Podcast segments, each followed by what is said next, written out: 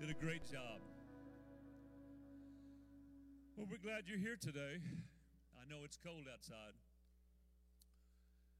but it's not cold inside. And it's going to get a lot hotter. I'm praying and hoping that it does. I'm hoping that the fire comes down today. Amen. And let me encourage you. Let me encourage every one of you, youth, elderly, all of you, every single person in this house. Let me encourage you that as I preach the word today, and you feel the Holy Spirit trying to put that into you and meet you where you are, say, Lord, do it. Just do it, Holy Spirit. I need you, Holy Spirit, to do that in my life today. So just accept that, appropriate that blessing as we preach the word because faith comes by hearing the word.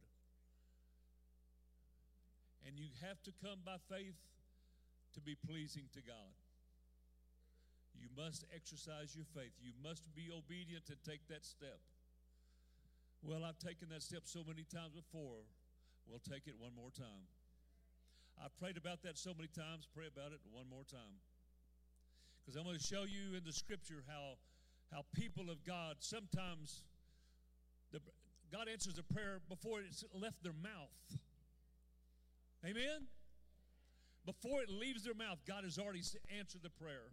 But sometimes you've got to prevail in prayer. Can you hear me? You've got to prevail in prayer. I have been told that if you pray more than one time, it's a lack of faith. I believe that's a bunch of hooey. Jesus prayed three times in the garden. Three times he prayed to the Father and asked specifically. But he ended it with, nevertheless, not what I want, but what you want. That's the way we pray. We pray and we pray and we pray and we pray and we pray and we pray and we pray and we pray. And we trust God to know what's best for us. He may not want to answer you the first time. He may want to know how, how intense you are about that request. Frivolous praying will not get answered. Persevering prayer will always, come on, will always be answered. It may not be answered your way, but it'll always be answered His way. Last Wednesday night, we preached from 2 Timothy chapter 2, verses 1 through 4. That's not where we're going today. And we preached about four things that Timothy told, I mean, that Paul told Timothy to do, to be. He said, Be strong in the grace of Jesus Christ, be committed, be durable, be pleasing, be focused. And we're going to look at someone today who are all who who was all of these things to encourage you to know that you can be all of those things.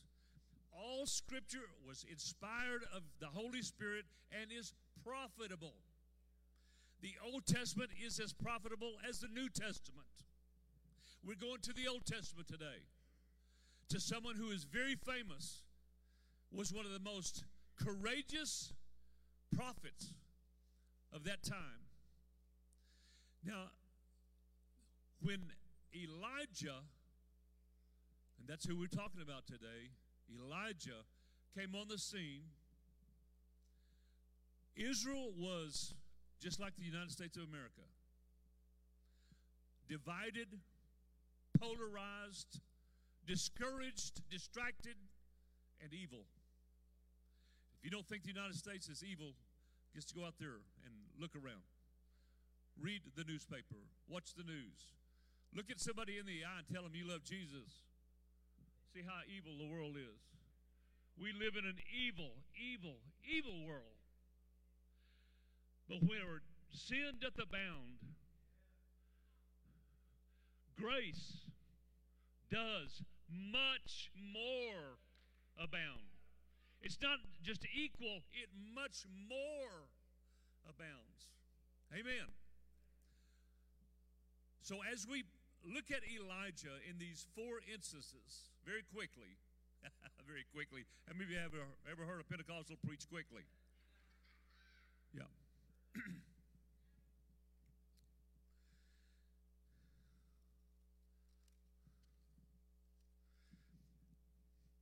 First Kings chapter 17.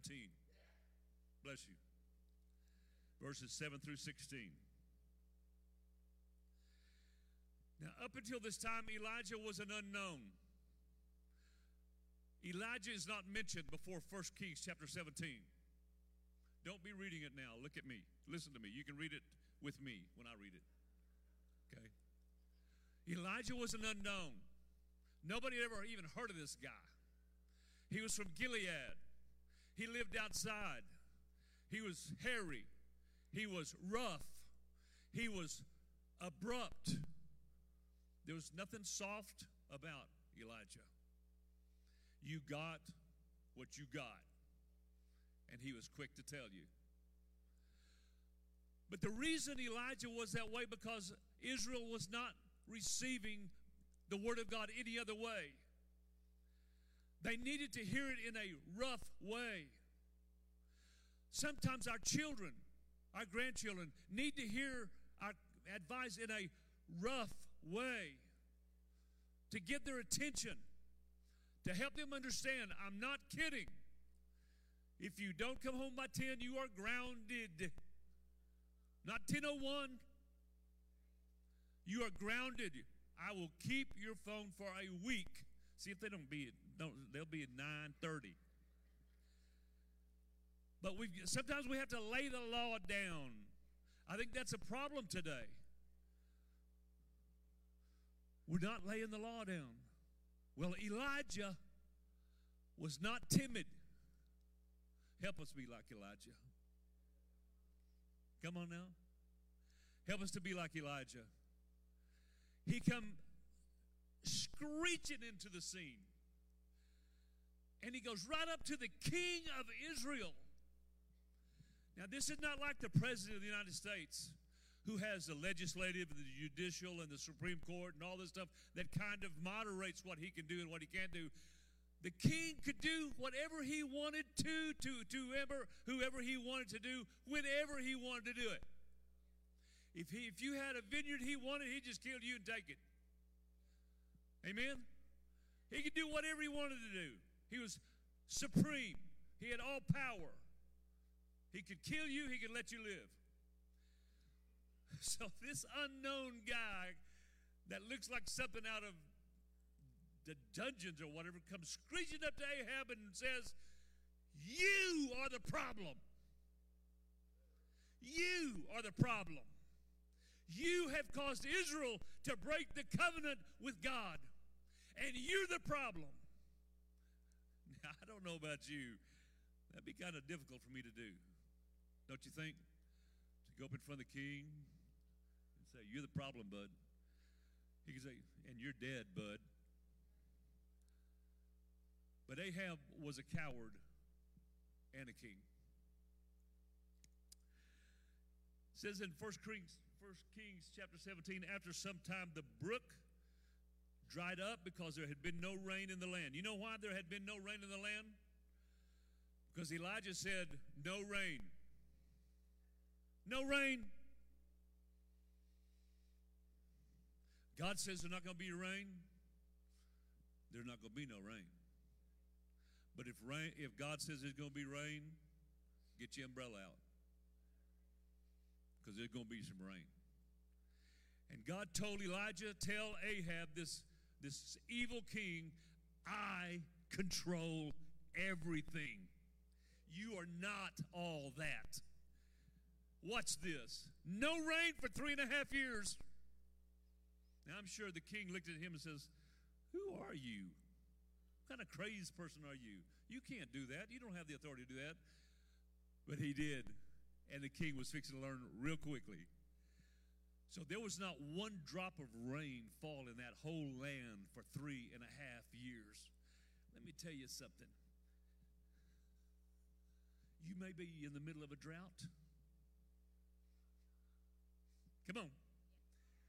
You may be in the middle of a drought. But there's going to come a time when God says, Get your umbrella out. Drought's over. I control the weather. Mother Nature don't control the, na- the weather. Father God controls the weather. Amen.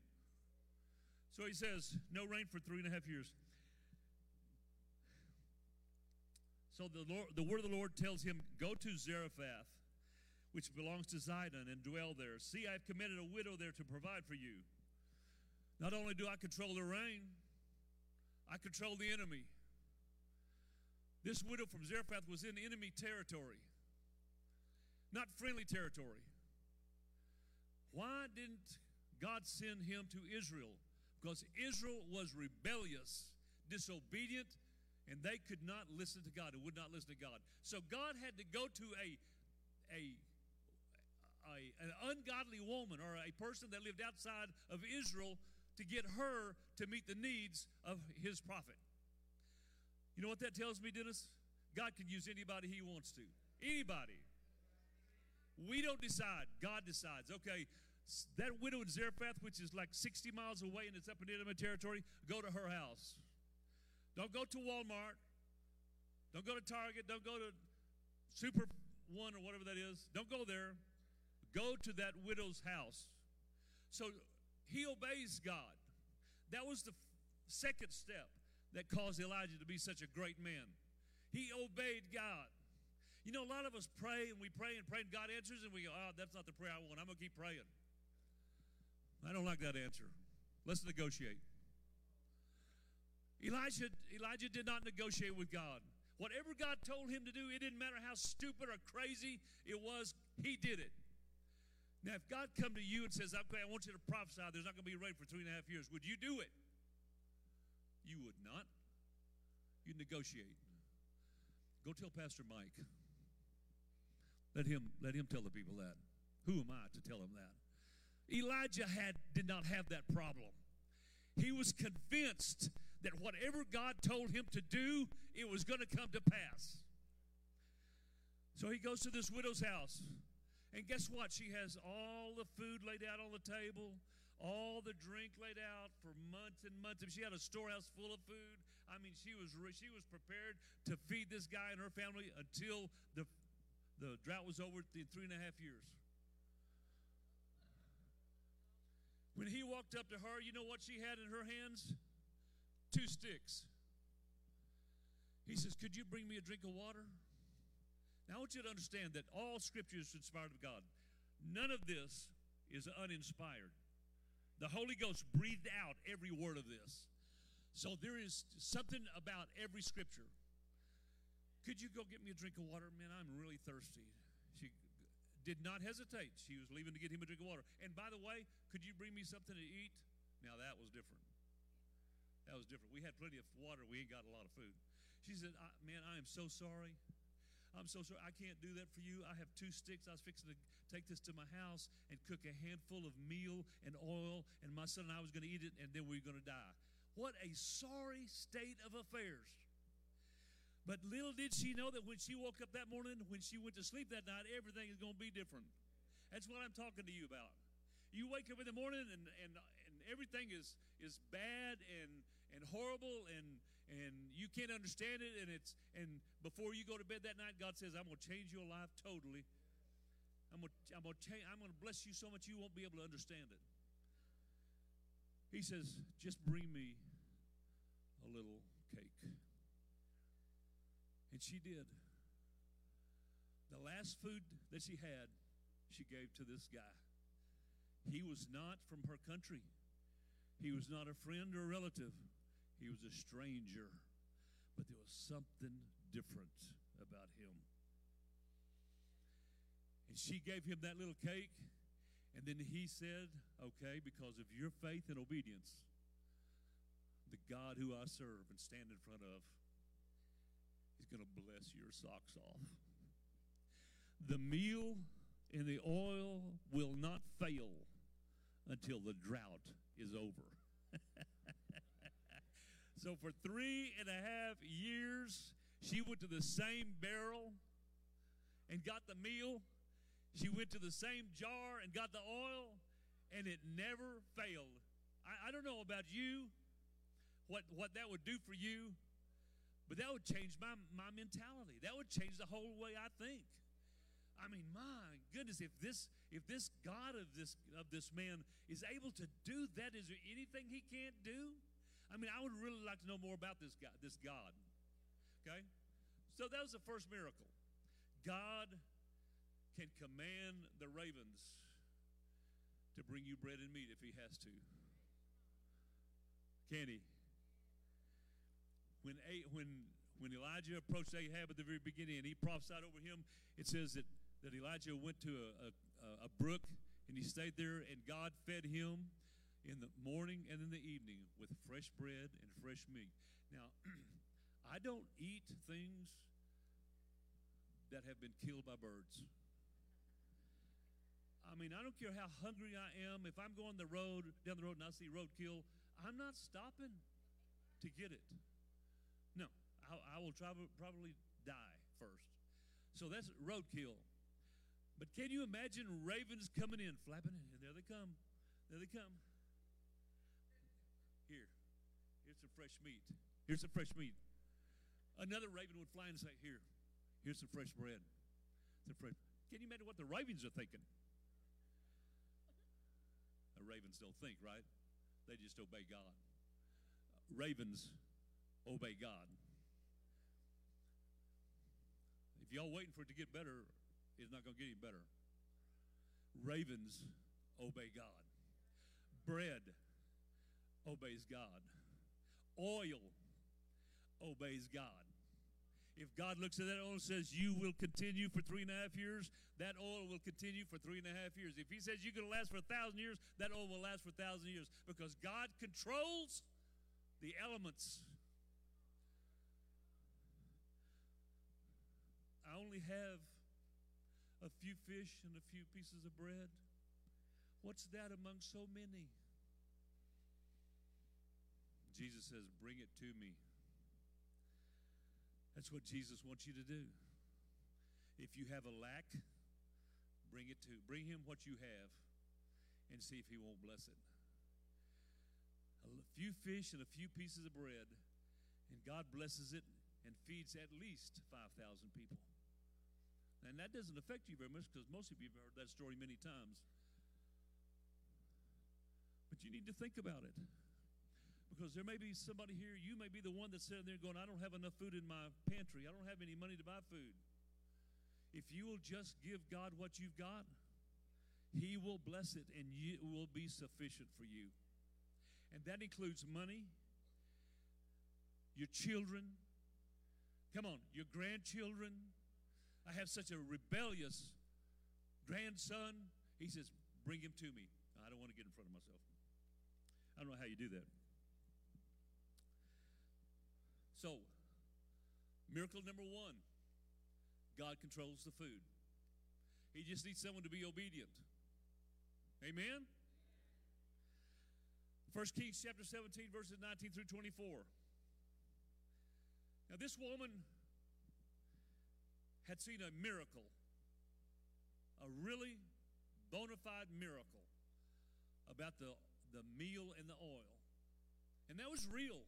That touched her where she lived. That provided sustenance for her and her son. And this man had brought it to pass. So now, a few days after that, some, believe, some people believe it was a year later, her son gets so sick that he dies. That kind of put a blip on my radar. Wouldn't it on yours? That, that kind of make me back up. And that's what this woman did. And she went to him and says, Why did you come here in the first place? Why did you come here? My son is dying. Is it because of my sins? You want to remind me of how sinful I am? Is that why my son is dying or dead? Elijah didn't say anything except, Bring me your son. That's what God wants you to do. Whatever problem you have, whatever need, just bring it to Him. Amen? Just bring it to Him. He can handle it, He can take care of it. Amen? God has the power over food, He has the power over death. Oh my gosh. God has the power over life and death. Is there anything He cannot do? Just bring him to me. What would have happened if this woman had not taken her son to Elijah? And she says, I'm so mad at you and upset at you. I'm not taking, I, I don't, I want you to leave my house. My son is dying. My joy is gone. Poof. But Elijah says, Just bring me your son. Is it difficult for us to bring him our needs? Sometimes it is. And we keep him from blessing us. what did Elijah do? It says he took him upstairs. He took him away from the negativity. Are you with me?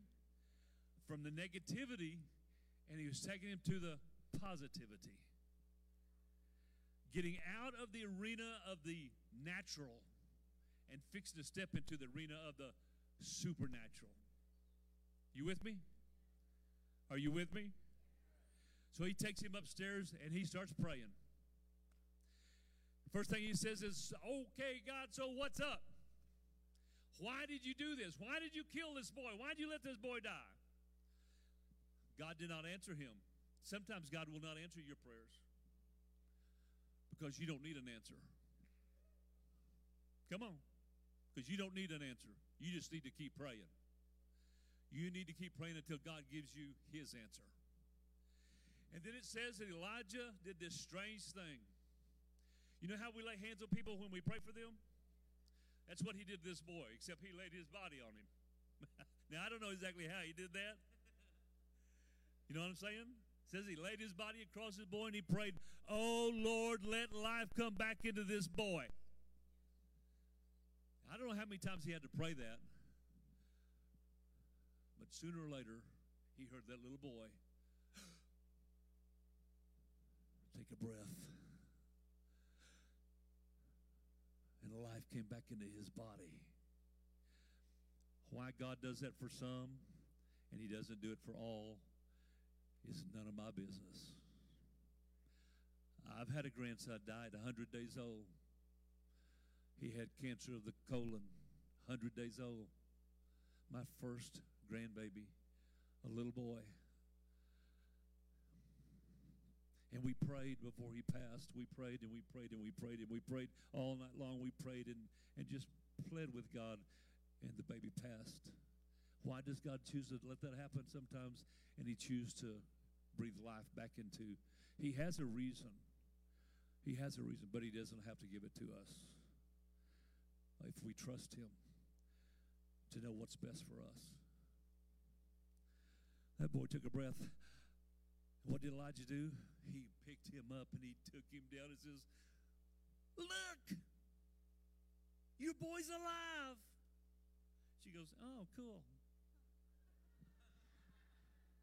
Cool. That's cool. What else? What other tricks can you do?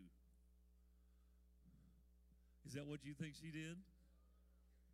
I think she had a Pentecostal moment. You think about it for a minute. Your pride and joy is gone, and God brings him back to you, or bring her back to you. What will you do? You will get beside yourself in praising and worshiping. Amen. And she says, and she says to Elijah, because of what you just did, now I know that you are a man of God. Not by the meal, but because you caused my dead son to come back to life again. That changed my mind too. Send the life. When we first moved here, I was 70, 60, 70, somewhere around there. How old was I when we got here? That was nine years ago, and I'm 70, so it's uh, uh, early 60s, 65. I had been in the military for 20 years. I'd been pastoring and ministering for 20 years. I was burnt out. So I said to myself, when we get to this church that we're going to stay, I'm going to do three things. I'm going to be the best, the best member that he's got. I'll be faithful and I'll be his sword bearer. What I was really saying was, I'm backing up. I don't want any responsibility. I didn't even tell anybody I was a minister. I didn't want them to know. I didn't want them to call upon my ministry because I thought it was over. I was ready for it to be over. I was tired of it. That didn't last very long. Pastor Mike was my pastor. You know how tenacious that boy is? Do you? Do you know how tenacious he is? He's like a bulldog that grabs a hold and he is not going to let go. You could beat that dog to death and that they'll still be alive. They'll still be biting that, whatever it is. And he came to me one day and I, and I said, Why don't you leave me alone? Just let me fade away. I'm, I'm ready. I'm, I'm ready to leave this church. I'm ready to leave the men. I'm ready to go away. He said, No, not going to happen. He said, Because the Lord told me, pursue Randall.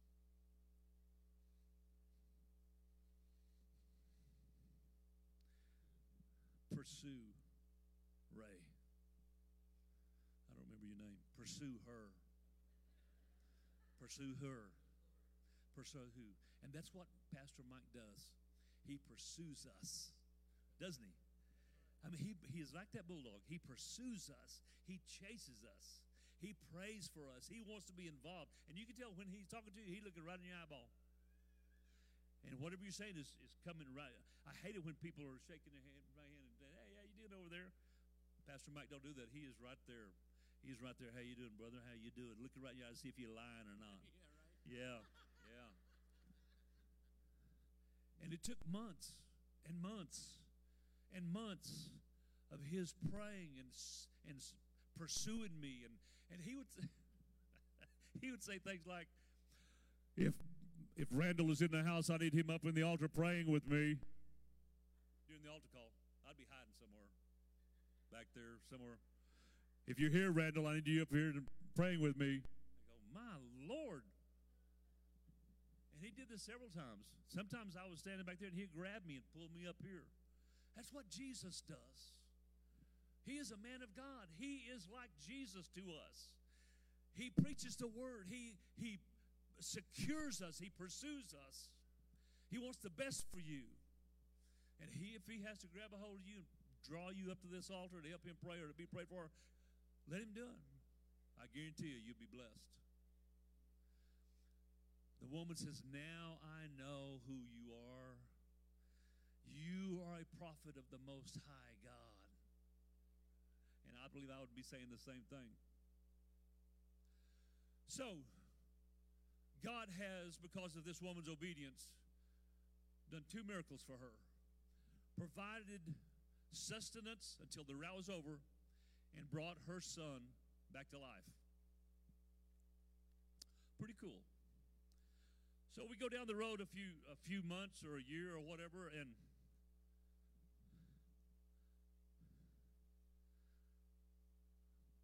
Elijah's going to bring the problem to a head.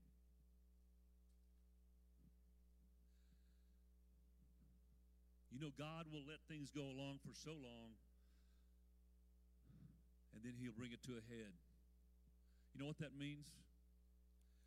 It means He will bring things to pass, to happen, to bring you to a point where you've got to make a decision.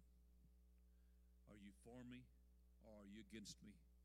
Now, this time, Israel was against God. They had broken the covenant and they had started worshiping false idols. That's the worst thing you can do. The worst thing you can do is worship false idols. God will not. So now God is saying, I'm going to bring that to a, to a head. So he sends his prophet back to Ahab. And the prophet tells King Ahab, he says, I want you to get all of those prophets that sit at your table and you feed and you depend upon, all 850 of them, and I want you to bring them to Mount Carmel. And I want you to tell all the people of Israel to come and meet me at the mountain of Mount Carmel.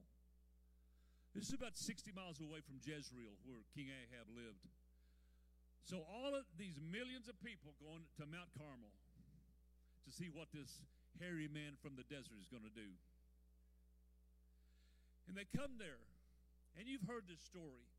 It still amazes me every time I read it. Because the point is, well, the point that the Holy Spirit had had uh, that that put in the Word of God is to teach us. Don't ever give up on one another. Don't ever give up on God.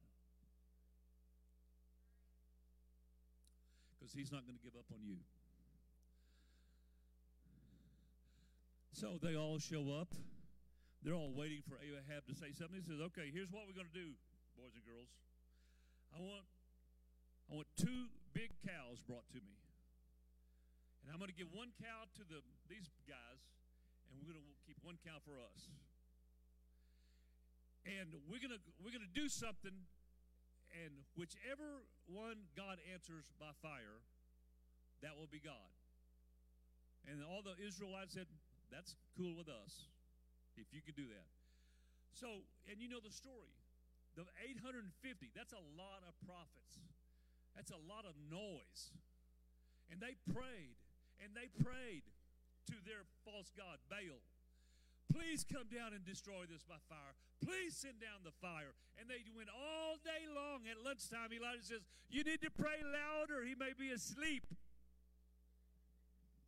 He was making fun of their king because they, he knew that there was no king. There was no God there. Pray louder. Maybe he's going on vacation. And then they really got frenzied and started cutting on one another. And it said blood was gushing out. 850 people cutting on one another is a lot of blood. And how many have smelled blood? It is horrible. I mean, it is horrible, horrible. But this was a lot of blood letting going on, and, and it was everywhere, and it was on the altar and on the cow, and, and about the time of the evening sacrifice. Now, you remember how long he had to pray for the boy to be brought back to life? About the, about the time for the evening sacrifice, Elijah says, Okay, that's enough. Just be quiet. You've had your time. That's what you need to tell the devil. That's what you need to tell those lies that he tells you those evil people that come to you and try to mess your life up. You've had, I've had enough of you. You need to leave me alone and be quiet. I'm going to hear what God has to say about this. Are you with me this morning? Are you with me this morning?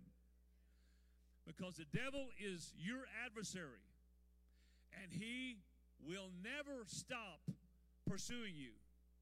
I know the Bible says that he will leave, but he will be back. He'll be back with another ploy, another lie.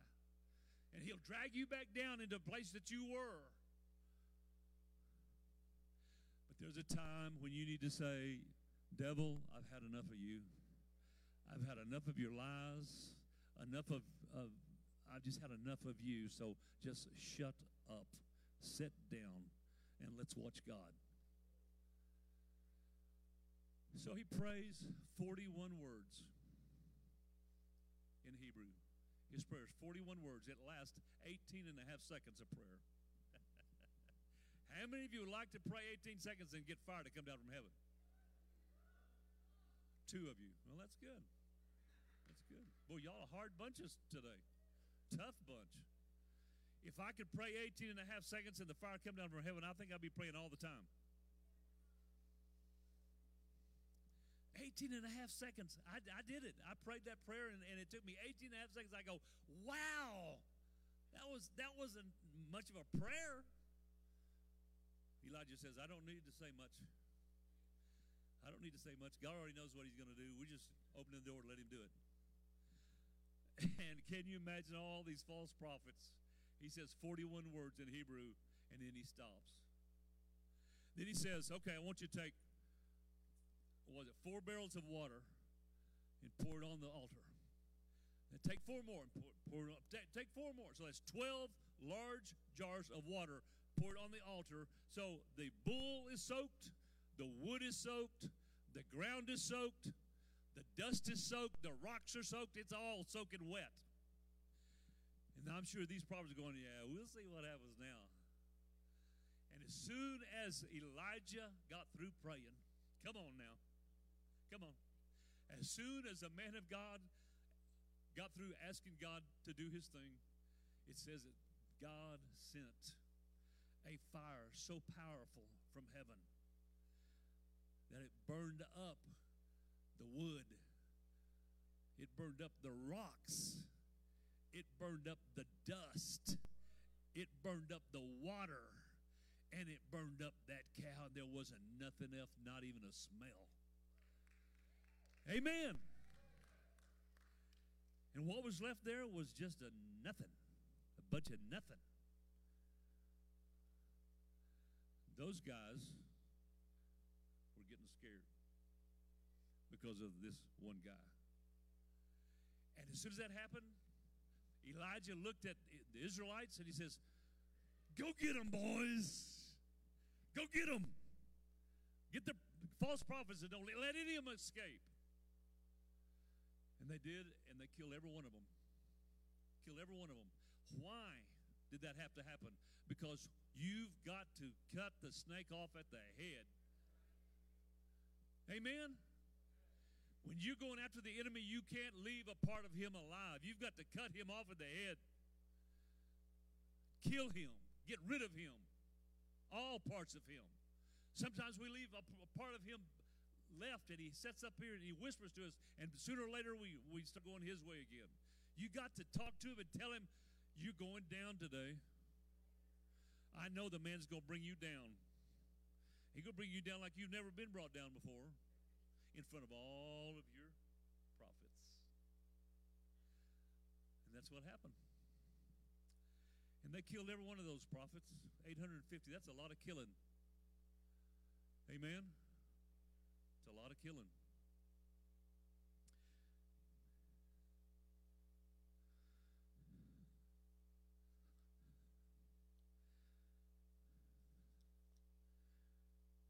So then, and this is where we're going to end today. Oh, yeah, we're doing great. We got 18 minutes. Y'all tell Pastor we, uh, we ended early when he gets back. Okay? Randall did a good job. We, we got out there at 5 till 12. So now all of this has gone on. Elijah has watched God multiply that meal and that oil for that widow had watched him bring that little boy back to life again, and watched him bring fire from heaven and, and just ate up everything on the ground, and watched God help his people kill all those false idols and get the false prophets and get them out of the way. But now the test for Elijah comes.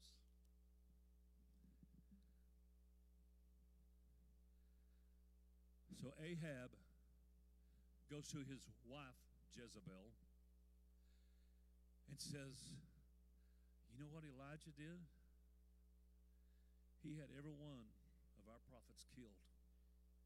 Every one of them. 850 of our prophets, he killed them. He didn't talk about the miracles, just Elijah and Israel killing them. And she said, If I don't do to him what he did to them, then let me die right here.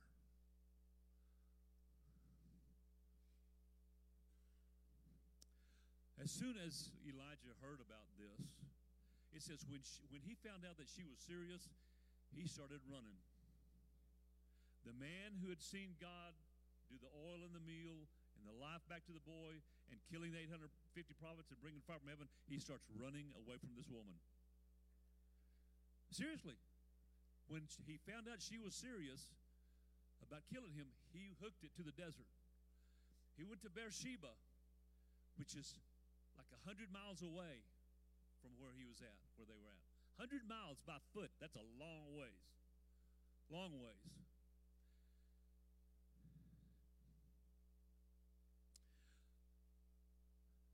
So he is in the desert and he's complaining to God I'm done, God. Just let me die right here. Just let me die right here.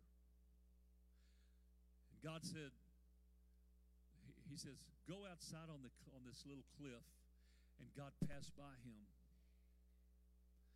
And there was an earthquake and wind and all that. And God says, I'm not any of that. I'm in this still small voice.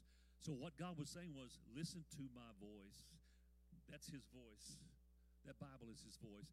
Listen to my voice. The Holy Spirit is his voice. Listen to what I say. Don't listen to what that woman says. She's just a woman, he's just a man. Listen to what I say. And then a few chapters later, we see Elijah back in Jezreel. He has been restored to his faith, and he goes up to, Ahab because Ahab had killed a man called Naboth just so he could have his vineyard. And God was incensed with that. And he told, he told Elijah, Go tell Ahab he's finished. He's done. It's over for him and his wife. They're through this day. And, Ahab, and Elijah went to Ahab and says, Because of what you did, God is going to kill you, and the dogs will be eating you at that wall, right outside this wall. You and your wife, the dogs will be eating you and licking up the blood. You see, you just don't mess with God's stuff. There'll, there'll come a time when God says, That's enough. I'm going to end it. And that's what happened. And that's exactly what happened. Ahab and, Je- and Jezebel, they were killed and they were eaten by the dogs outside the wall. So, what does that mean to us? That means that God is ready to do anything that needs to be done through you.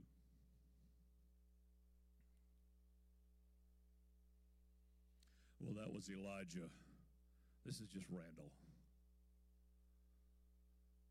God says, the words, my words in your mouth is as powerful as my words in his mouth. You understand that? It wasn't Elijah, it was the God of Elijah. It was the Holy Spirit of God. And that Holy Spirit is present today in the church to undo the works of the devil, to kill the false prophets, to kill the lies of the false prophecies. But he needs somebody to stand up and say, I trust you, Lord. I will obey you. Tell me what you want done, and I will do it in your name. No negotiation, no other praying. You sell it to me, Lord, and I will do it. That's what God's that's who's God's looking for. That is who God is looking for today. Most of us don't want to be that person. We just want to go to a live class and get blessed and come to church and be blessed and give our tithe offering and, and be involved in a few ministries around the church. God's got enough of those. What he's looking for is a present day Elijah who says, I don't care if God tells me to go see the king, put my life on the line. That's where I'm headed because I trust him. I trust him. Elijah was the most powerful prophet of Israel until Elisha come along. And Elisha prayed, Let me have a double portion. God says, You got it. You got it. And he did, he did twice as many miracles as Elijah did. What, what am I telling you? There's going to be good days and bad days. There's going to be good times and bad times. There's going to be valleys and mountaintops. There's going to be times when you see the miracle and everything is wonderful. There's going to be a time when you have to persevere in prayer, waiting on the perfect timing of God to get that done. And there's going to be times when you feel the fear of what men and women and the world can do to you, and you will want to run and hide. God understands that. But God has made provision for you even in your running. You understand what I'm saying? God has made provision for you. He will never give up on you. The gifts and talents and the calling that He's put in your life will always be there until you die. So, my question for you is what are you waiting for? What do you need to be an Elijah? What do you need? Somebody tell me, what do you need? You have to say it real loud because I'm half deaf. What do you need to be an Elijah? What? You need faith? You need more faith? Hearing the word brings more faith. So spend more time reading the word and listening to sermons than doing other things. What else do you need to be an Elijah?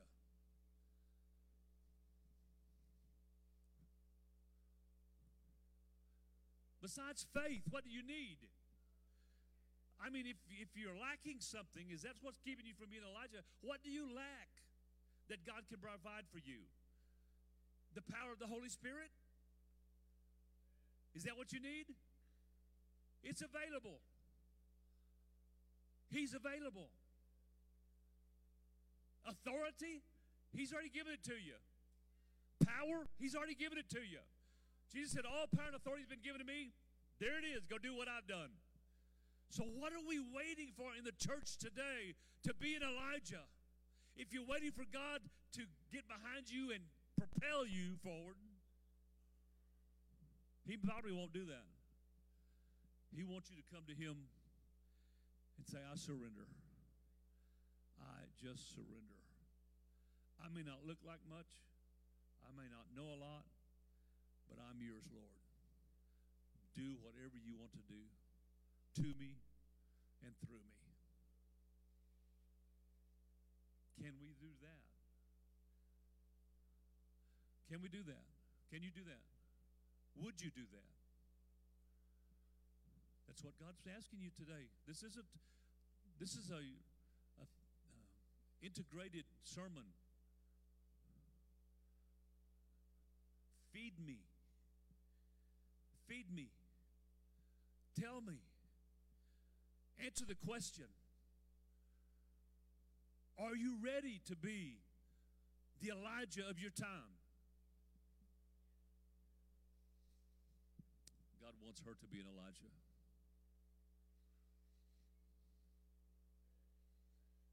Well, he wouldn't call her Elijah. He may call her Arabelle. Wants her to be like, he wants you to be an Elijah. He doesn't want you to be in and out, up and down, happy, sad. He wants you to stand up in the morning and, and say, I am Elijah. I am the man of God. I serve a king who is unstoppable. We sing that song. He says, If you really think that, if you really believe that, then let me be unstoppable in you. This is a horrible time we live in, and it's a wonderful time we live in. We may be the last generation, Ray. The last generation. God needs you to lay aside those things which so easily beset you and take up your cross and follow Him wherever it leads. Wherever it leads. I have felt a lot of buffeting today.